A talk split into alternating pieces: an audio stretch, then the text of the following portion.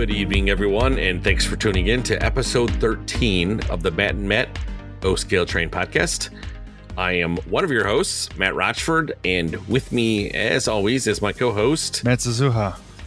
Matt. How are you doing tonight? Fantastic. How about yourself? Great. I'm doing great, actually. Tonight, we're going to talk about fallen flags in the O scale train industry, and what I mean by that is all of the O scale train manufacturers that either went out of business or perhaps merged with another company. For this particular podcast, though, we we will probably just kind of focus on more of the modern companies like Weaver and K Line, because the issue with that is that you know there there are plenty of them out there, um, Marx, American Flyer, Ives, but I don't have enough knowledge to talk about those. Me either. And perhaps in a future podcast, that that's definitely something that we could bring up as a topic. So tonight, uh, again, you know, for listeners, just you know, we're just going to kind of focus on more of the modern ones. And what we want to do is we'll probably talk about uh, the history of each one, and then we'll talk about uh, just you know Matt Matt and I's uh, you know products that we own from that particular company, what we think about the company, and kind of go along you know those lines. So, Matt, unless you have anything else, um, we can get started. No, we're good. Okay, well, I'm going to take the reins and talk about K Line. And what I'm going to do is going to talk a little bit about their history, uh, their establishment, and then and then unfortunately their demise in the O scale industry. And what I'm going to do, just to make this easy, uh, I'm just going to kind of read what I found on the Wikipedia page uh, which I found you know to be very interesting, and it's it, you know uh, it's pretty good information, and it's just the easiest way to do this. So um, I'm going to go ahead and start here. So MDK was founded in 1975 by Maury D. Klein. Like competitor MTH, MDK was a large Lionel dealer, and its mail order ads appeared in magazines such as Model Railroader in the late 1970s. MDK first used the K line name on a line of aftermarket Lionel compatible tubular track, as well as a copy of the AC Gilbert American Flyer line of two rail S track, which Maury Klein acquired at Gilbert's demise. Now, Marx and Company's final, demise in 1978 led to MDK increasing the K line product line.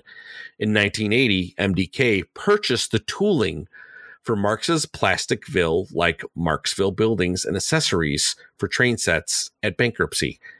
K Line was able to recover additional Mar- Marx tooling by scavenging through old factories and warehouses in an oft repeated story. Maury Klein and his plant manager, Brent Chambers, found the molds for the Marx Model 333 and 1829 462 locomotives in a dilapidated Fisher Price warehouse near Buffalo, New York in 1984. Hey, uh, that's kind of near you, Matt. Yeah, just a little Uh, bit. That's cool. Have That's you been very in that cool. warehouse before? No, I don't. I hear nothing about it. That's really cool. It is, yeah. So the warehouse was unlighted, unheated, and was missing part of its roof. Oh wow, Yeah. that's something. So I know. so by 1985, K Line was producing O27 locomotives, cars, and figures from former Marx and Kusan tooling, and with minor changes, began marketing them under the K Line brand.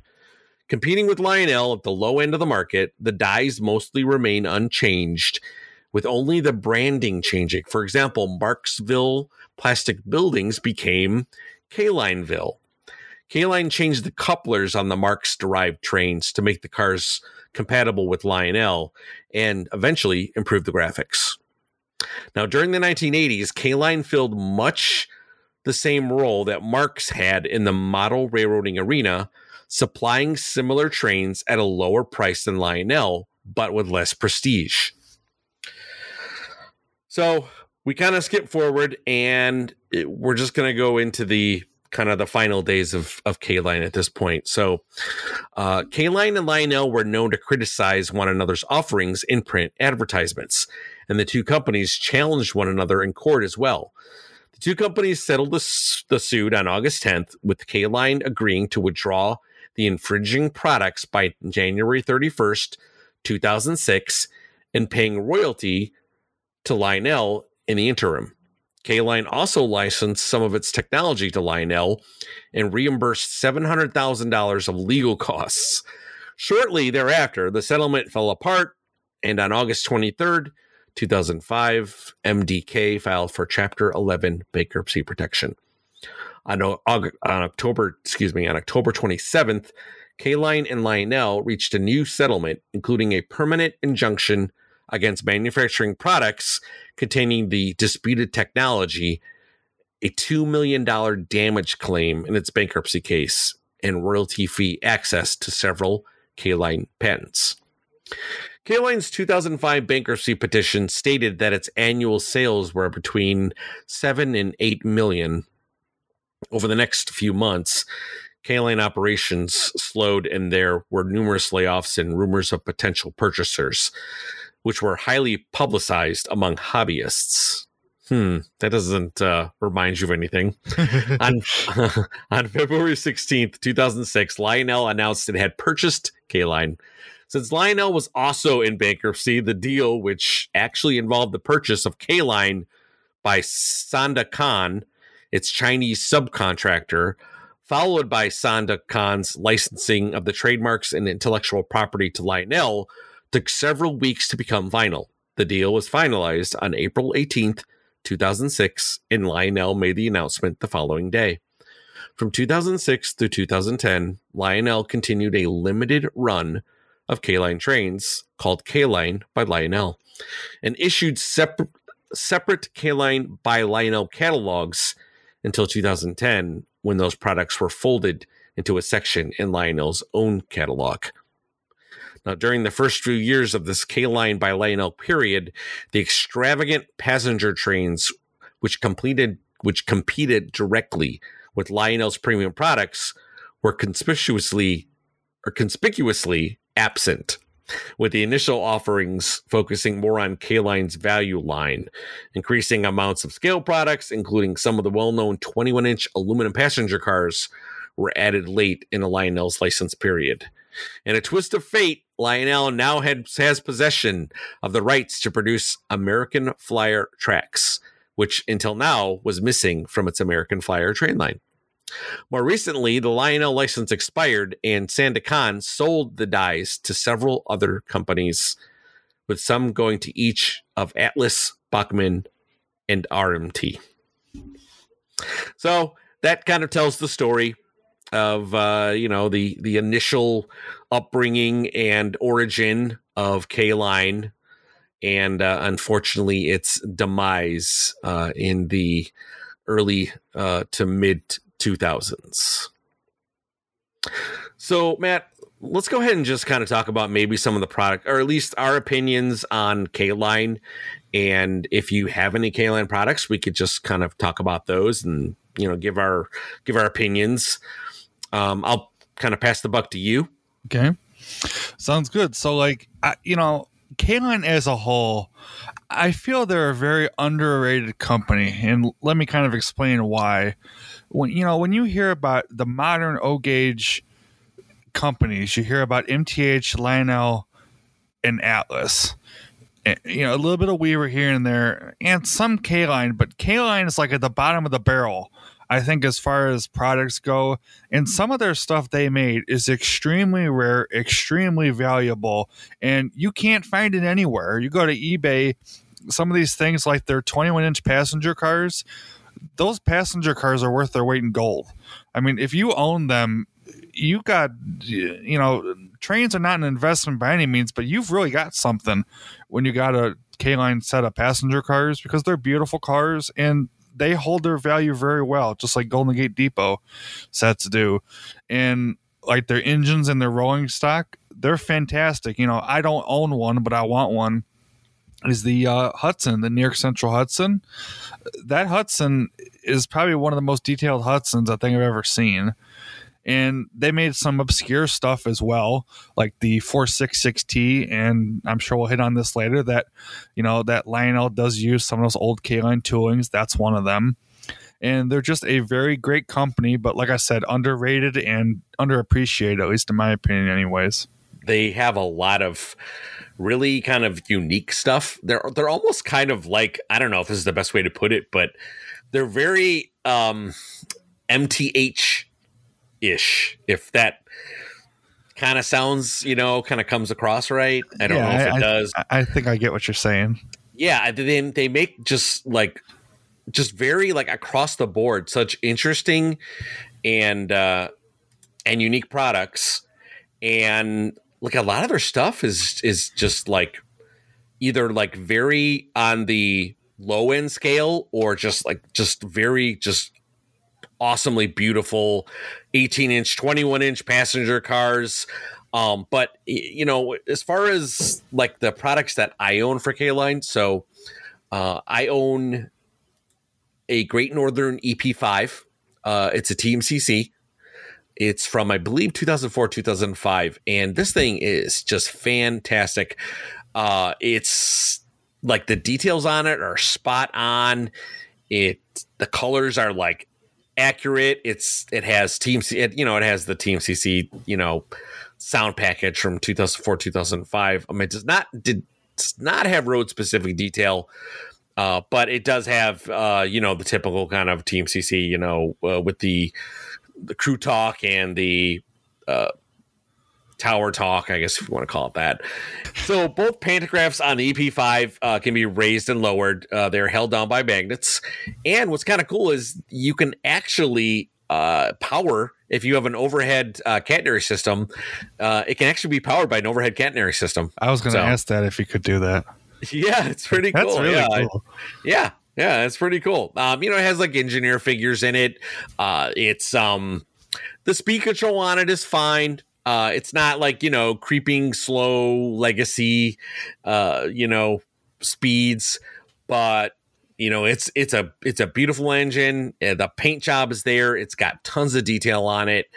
I I really really enjoy it, uh, and I got it for like a steal of a price too. So. Awesome. Uh, yeah, it was ridiculous. Um, and that's one of the things that I noticed with K line stuff is, man, there there are folks out there that are just like, you know, I hate to say giving it away, but you know, a lot of new K line stuff in boxes that people are just trying to say, like, you know what, you know, I'm trying to, uh, you know, like anything else, you know, I'm trying to get get lower the the amount of collection I have for trains.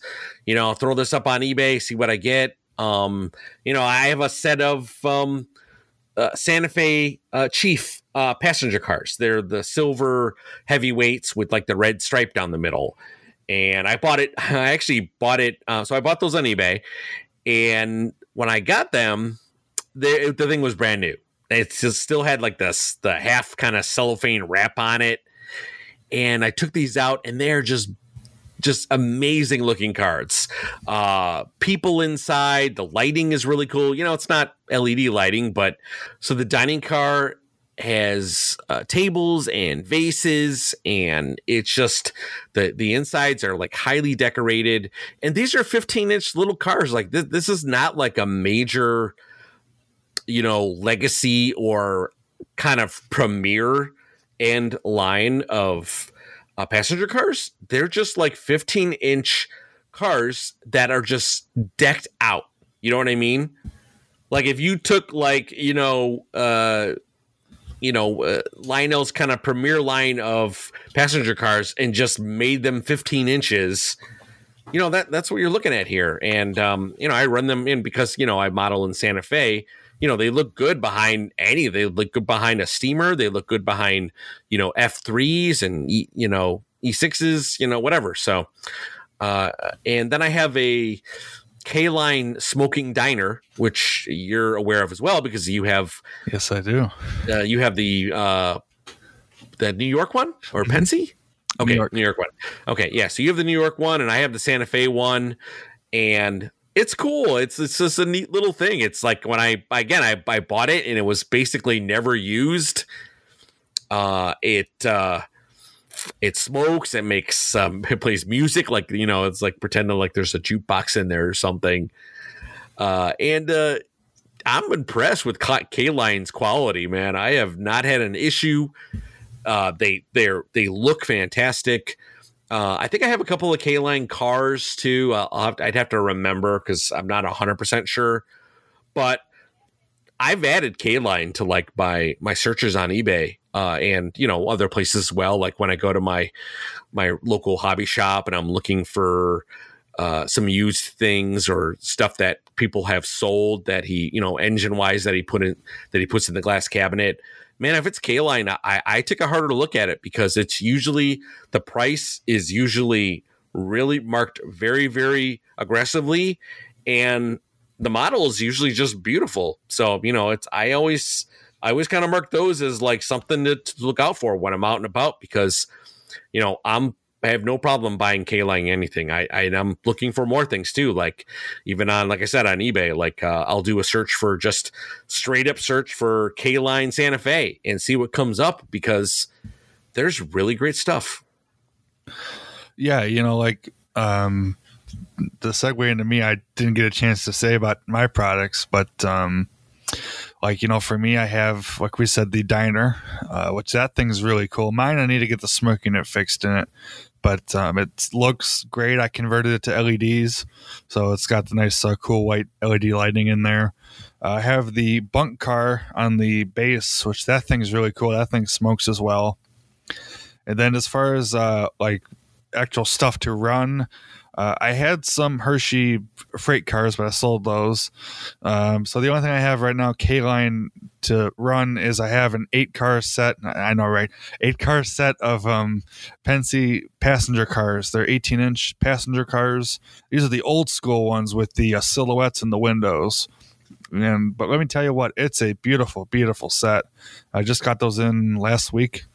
Uh, they're beautiful cars, and since they're Pennsy, run them with anything. I got them with my K4 right now, yeah, but I've ran them with every Pennsy engine I own. Uh, has seen them, and they're fantastic cars. And you know, like I said, I really feel that I'll definitely add K line to my list of things to buy, and I'm sure I'll find some great stuff from them soon here. Yeah, they had um uh, they just have a lot of high quality stuff, and yeah, I, I do like your passenger cars. I, those are just actually, you know, extremely beautiful. Mm-hmm. Um, even for older older cars like that, you know, they're they're they're fine. They're oh, just, yeah. they're fantastic looking. So they don't have you know the interior like the new ones do, but you know who cares? I mean, they're very nice cars. The only thing that matters if you like them, that's all that matters. You right? got it. So yeah, absolutely. Yep. Yeah, like uh when their last episode, uh, Ravenhawk had mentioned that K Line was actually one of the companies that started the black bonnet paint scheme for Santa Fe, which I found pretty cool. I, I know they had black bonnet, uh, you know, uh, products, but I didn't know that they were like the origin of that. So um, that kind of that kind of sparked me a little bit more to to uh, look for you know because because and I say this because my Santa Fe diner is is a black bonnet Santa Fe Super Chief diner. Uh, so uh, having a few more, um, I don't even know if I own any black bonnet stuff besides my diner.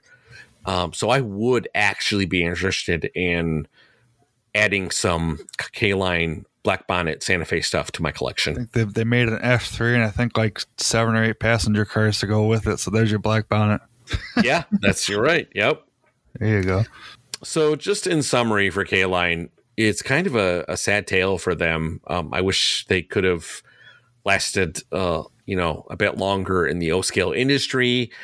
You know, Lion, they had that kind of battle with Lionel, and I'm sure everybody has their opinions on K Line and Lionel, and you know who did what, and pointing fingers here and there, and whatever. It's over. It happened in the '90s. There's you know there's, there's no Wayback Machine or DeLorean that we can jump into and fix things, but uh, but um, yeah, it, it, they just you know they make such. I'm, I'm very impressed with their products, and it's one of those things where I wish they could have continued on, eh, but. Uh, you know, uh, I'm kind of glad that their tooling is still alive today, and that you could still find K-line products in the in the in the aftermarket. So, for sure, really cool.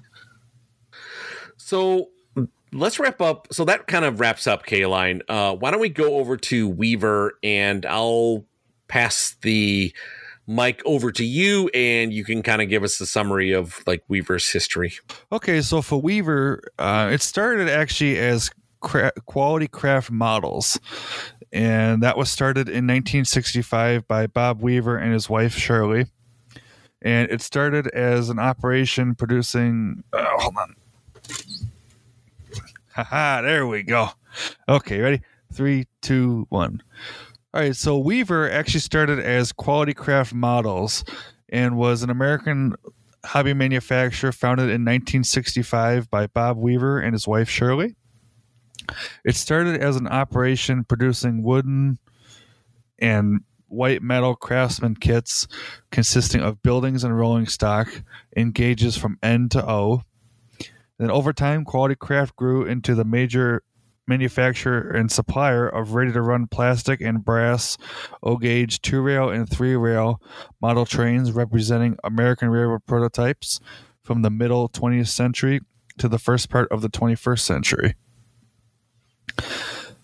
And this uh, their original business was in a old single story print shop located in on Whitley Avenue in North Northumberland, Pennsylvania. And we keep going down here. Uh, we'll talk about that the first plastic injected O gauge model produced was the two bay hopper in 1980, and it was around this time that the Weaver model's name was adopted. And we're just going to kind of summarize this so we're not here forever. But basically, that um, Atlas and AHM, which I believe is uh, American Models, uh, I believe.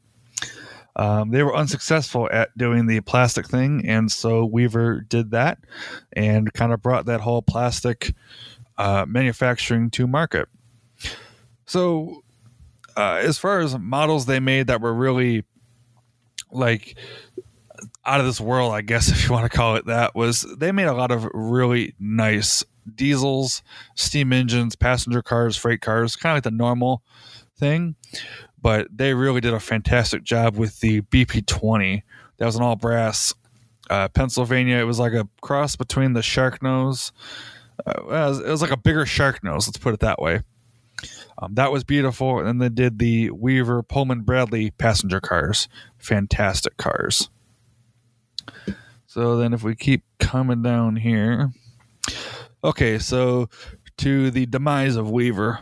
All right, so in 2015, Joe Hyder of Weaver Models announced his retirement and the closing of the manufacturing business in June. So, okay, so in June 2015, after 50 years in the model railroad hobby. Weaver was the last firm that produced or assembled a majority of their locomotives and rolling stock in the United States. During the company's years of operation, a number of extremely interesting and unique models were brought to the mar- to the marketplace. Weaver filled a void where where up to the time they actually made a model, it was overlooked by other O scale manufacturers. Some of the unique innovations Weaver models included were the Pullman Bradley, which was American flyer type passenger cars, the World War II troop sleeper cars, the kitchen, hospital, and express cars, the Weaver S3 Northern, and the F6A Baltic steam locomotives, the Northeastern cabooses, and the aforementioned BP20 diesel locomotives. Uh, while some of these models were potentially become available from other manufacturers, it, it typically was Weaver's initial production of them that motivated the emulators the scale coat paint that they use to paint all the models. Um, those products were created by Quality Craft and were produced by Minuteman scale models of Pepperell, uh, Massachusetts. I believe that's how I'm saying that right. I do apologize. Uh, and that line, I believe Minuteman, or no, Scale Coat, they're actually discontinued that right now. So that really kind of blows. So, to any of you guys who like that paint, that's uh, really too bad. Uh, but it does say here that the paint products will continue to be available to modelers. Uh, unass- unassembled quality craft kits from the 1960s can still be found occasionally on eBay and train shows. In 2016, so this is part of the tooling acquisition. So Atlas picked up the Weaver model tooling for products that were produced in China and started manufacturing of the 20 foot container loads in Evergreen, MOL, K Line, the shipping company K Line, not the company K Line, uh, and Hanjin markings. Atlas also acquired the tooling for the 280, the U25B, the RS11, and the VO1000 locomotives. The troop cars, uh, the Pullman Bradleys, the War Emergency gondolas, the B&O wagon top boxcar, and the H30 hopper. Those are all uh, Atlas tools. So, in addition to all of those rolling stock pieces that I mentioned and the engines, uh, the molds for the telephone poles were also uh, obtained. In Lionel, uh, they got some stuff out of this as well. They got the cars that were produced in the United States. So, like for example, we have the box cars, the uh, fish belly flat cars, the gondolas. Um, there was some grain hoppers in there as well, um, and a few other things that I'm forgetting off the top of my head here. But those are all under the Lionel Lion Scale uh, product line, which I don't know if that's even still a thing anymore. I, it may be discontinued as well because I haven't seen anything Lion Scale come out in years, and I don't think the stuff that they've cataloged has even been made yet. I could be wrong about Uh, that. Though. so, so you are correct that I haven't seen Lion Scale in their catalogs for at least the last two or three years. Now, uh, my local hobby shop does have a section of Lion Scale. All right. Uh, so there are the there are indeed Lion Scale uh, products out there. Uh, now, when they stopped making them, I don't know because they were all apparently made here or made at uh, Lionel. Now, I think they were. I think what had happened maybe is like that. This was kind of all happened like during their move, like to their new facility. So I don't know if they. I think they were making them at their old facility. Now, whether or not they started doing it, doing that at their new one, I, I don't know, and I, I don't think so. But I don't Um, know. I don't want to quote anything because I'm just telling. I'm just kind of quoting off the top of my head what I think is happening with Lion Scale. We haven't seen it in the last several catalogs, so I don't remember what the last thing they even had cataloged was. Maybe Lion Scale is now a fallen flag. Maybe I, right. I, I don't know. I don't know. I don't know, but um, it's like the the stuff I've seen. It's you know Weaver quality, which I think we should probably hit on. This is Weaver quality for some of the stuff. You know, and I'm not saying this in a negative way, but some of the Weaver quality has not been the greatest as far as like items. You know, like I'm right here next to me. I have four uh, Weaver box cars and they're okay. You know, they're styrene plastic for the molds, which that's part of the reason why they're able to be in America was they didn't have to do the injection plastic molding because it's all styrene plastic that was used. But they're lightweight. The trucks and couplers are plastic. They're not metal like we're used to seeing. I said they're very lightweight. They don't track very well. And like I said, this is not a bashing thing, but it just, you know, some of their stuff was not the greatest. And their stuff was very good, but the cars I have here are kind of their subpar. You know what's interesting when you were talking about the history of Weaver? That um, something that came up uh, when you were talking initially about uh, them making rolling stock is when you said plastic, and I'm like, wow, Weaver. I'm like, like I never would actually ever think of the term plastic and associate that with Weaver. You know, because you think Weaver, and you're when you think you hear Weaver uh, for O scale, and you think like okay, brass or or some type of die cast, right? Yeah, bra- brass or die So- cast, yeah. Yeah. Like their original stuff, like the um I didn't mention it here, but like the early steam engines, the M1B, the uh, what were some of the other ones? The Hudsons that they did. Those are all brass, all brass. Yeah. Um, steamers, and then they moved to diecast, which you know it's understandable, nothing wrong with that. But it's like you know, It's cheaper. Oh yeah. Yeah. but the brass stuff, it's like you know, yeah, that's the top of the top as far as models go. Oh yeah, because you know brass is obviously a, a more uh, expensive uh, metal that's more expensive to make because it's a more pure, um, uh, you know, metal type. Uh, you know, when when it's said and done, uh, you know, compared to like just basic kind of die cast. So Yeah. I have one. I have one. Uh, I have one Weaver. it's a Dr Pepper. I think holiday car. It's actually really cool. I like. I like it. It's it's the only one I have. It was it was at my local hobby shop, and um, it was. I got it really cheap too. Like he actually still has a whole bunch of Weaver stuff uh, that you know people bring in, people trade in, and I've looked through them. Uh, you know, the Dr Pepper one was the only one that kind of um, piqued my interest because you know I'm a big Dr Pepper fan, and and um, I haven't seen too many Dr Pepper cars, so I'm like, okay, I'll buy this. This is a good price. I'll pay that. Cool. But um, but yeah, it's it's it's a beautiful car. The paint job is really really nice on it. Uh, I can't, as far as uh, when it comes to like engines and stuff, uh, I can't unfortunately give my opinion on that because I've never owned a Weaver engine before. Uh, but as far as I know from the YouTube videos that I've done, and I think Eric from Eric's Trains um, had a couple, or at least one or two videos where he did a um, kind of like a, uh, a running and a little review of a Weaver engine. Uh, I was very impressed. Like they were just like, "Holy cow, that's that thing's beautiful!" And boy, is it is it detailed. So hmm The uh, the detail on the Weaver stuff is great. You know, um, I had a uh, Pennsylvania 280 that actually traded for my J, uh, my MTH J, and uh, it was a very nice engine. The detail on it was really really good, but the uh, operation and sound was subpar, and that's not a fault of Weaver. That's the uh, at the time the EOB which is Engineer on Board, which is a subset of Lionel using the licensed um, technology from them.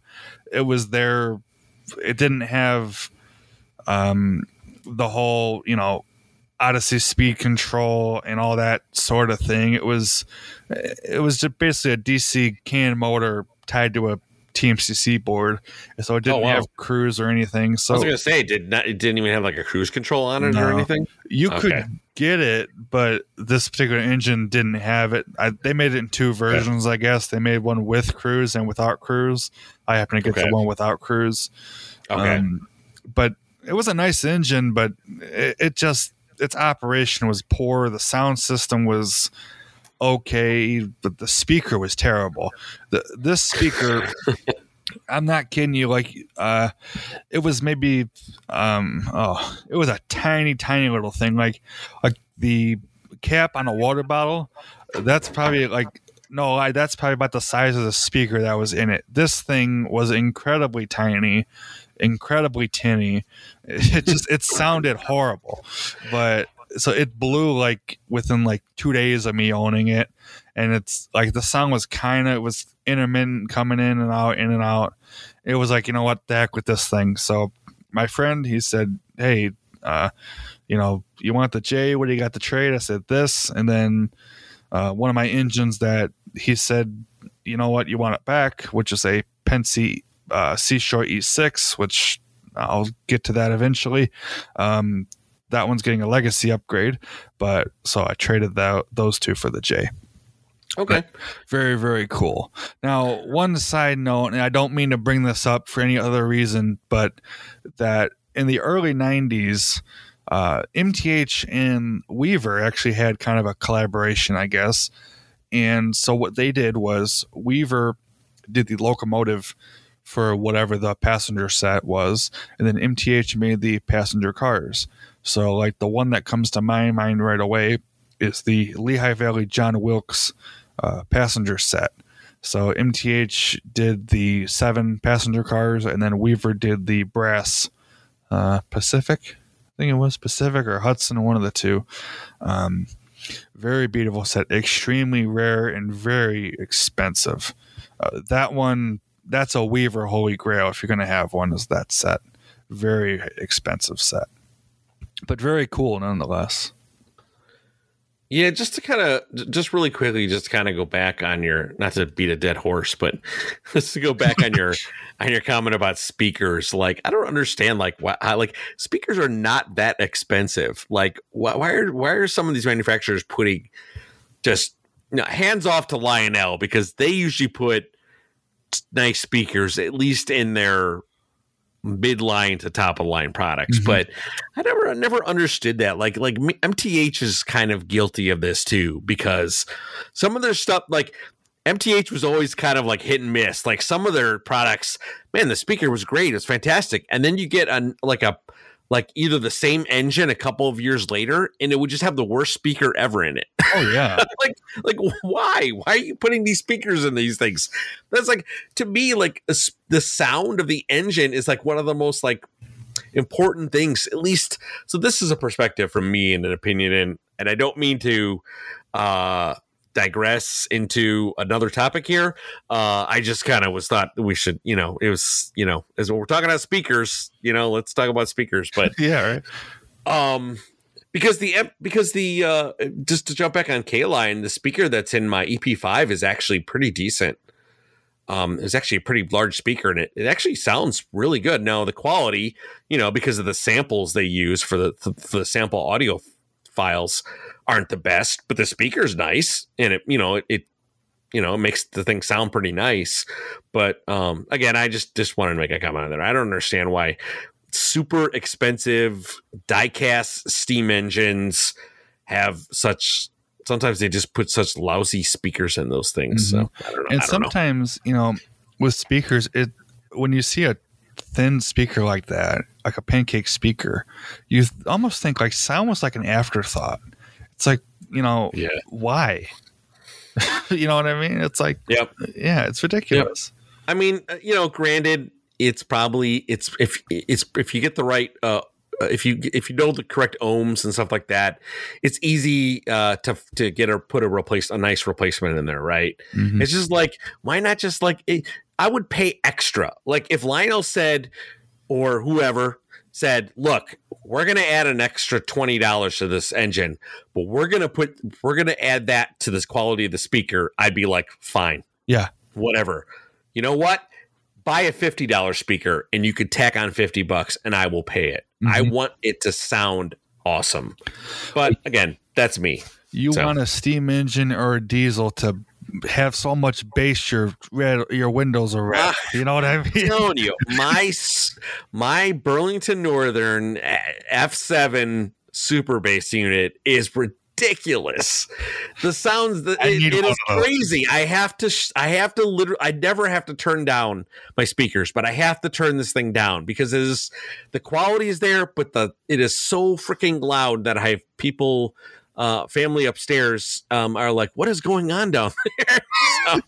so, so like, sorry, uh, but um, yeah, yeah, I mean, again, I'm dig- digressing, but um, um, I just kind of just thought that was uh, you know an important thing. We're, we're talking about the you know Weaver and K line and uh, you know engine quality and parts qualities and stuff like that. So I thought I'd just bring speakers up. But for them, I mean, body wise, I mean, there's like you know the, they're on the they're kind of on the level of Atlas, right? Weaver. Oh yeah. Oh so, yeah, for sure. You know, thing it's just like beautiful, detailed. Some you know some of them were brass, like you said. I mean. Mm-hmm probably you know doesn't even even compare to like even some of the you know Lionel legacy stuff out there. Um, you know, not counting the vision. Yeah, well, we won't count the Vision line stuff. I'm talking about more like you know um, uh, standard leg- legacy line. Yeah, legacy yeah. line stuff. Um, but yeah, I mean, if I if if there's some Weaver engines out there that I would be interested in, uh, I, I just I, I've I've looked them up on eBay, and some are you know they're they can be a little bit expensive, but they do make some unique models that Lionel doesn't make. Which um, because I think Weaver makes a um, gosh they make uh they make it a, a Hiawatha, but it's not the Atlantic Hiawatha. It's like the what were they the, The Hudson. the Hudson Hiawathas? Yes. So correct me if I'm wrong, but I think Weaver makes a Hudson Hiawatha, and it's just Yeah, they do. Awesome looking. Mhm. Um, and that would be something that I would actually be interested in. So They also made a blue goose. they did. Oh man, why do you have to say that, Max? I'm not gonna. not gonna. Yeah, now I gotta find one. All right, let me add that to the list. All right. Mhm. Uh, hey, they yeah. made an Empire State Express for me, so that'll get my money.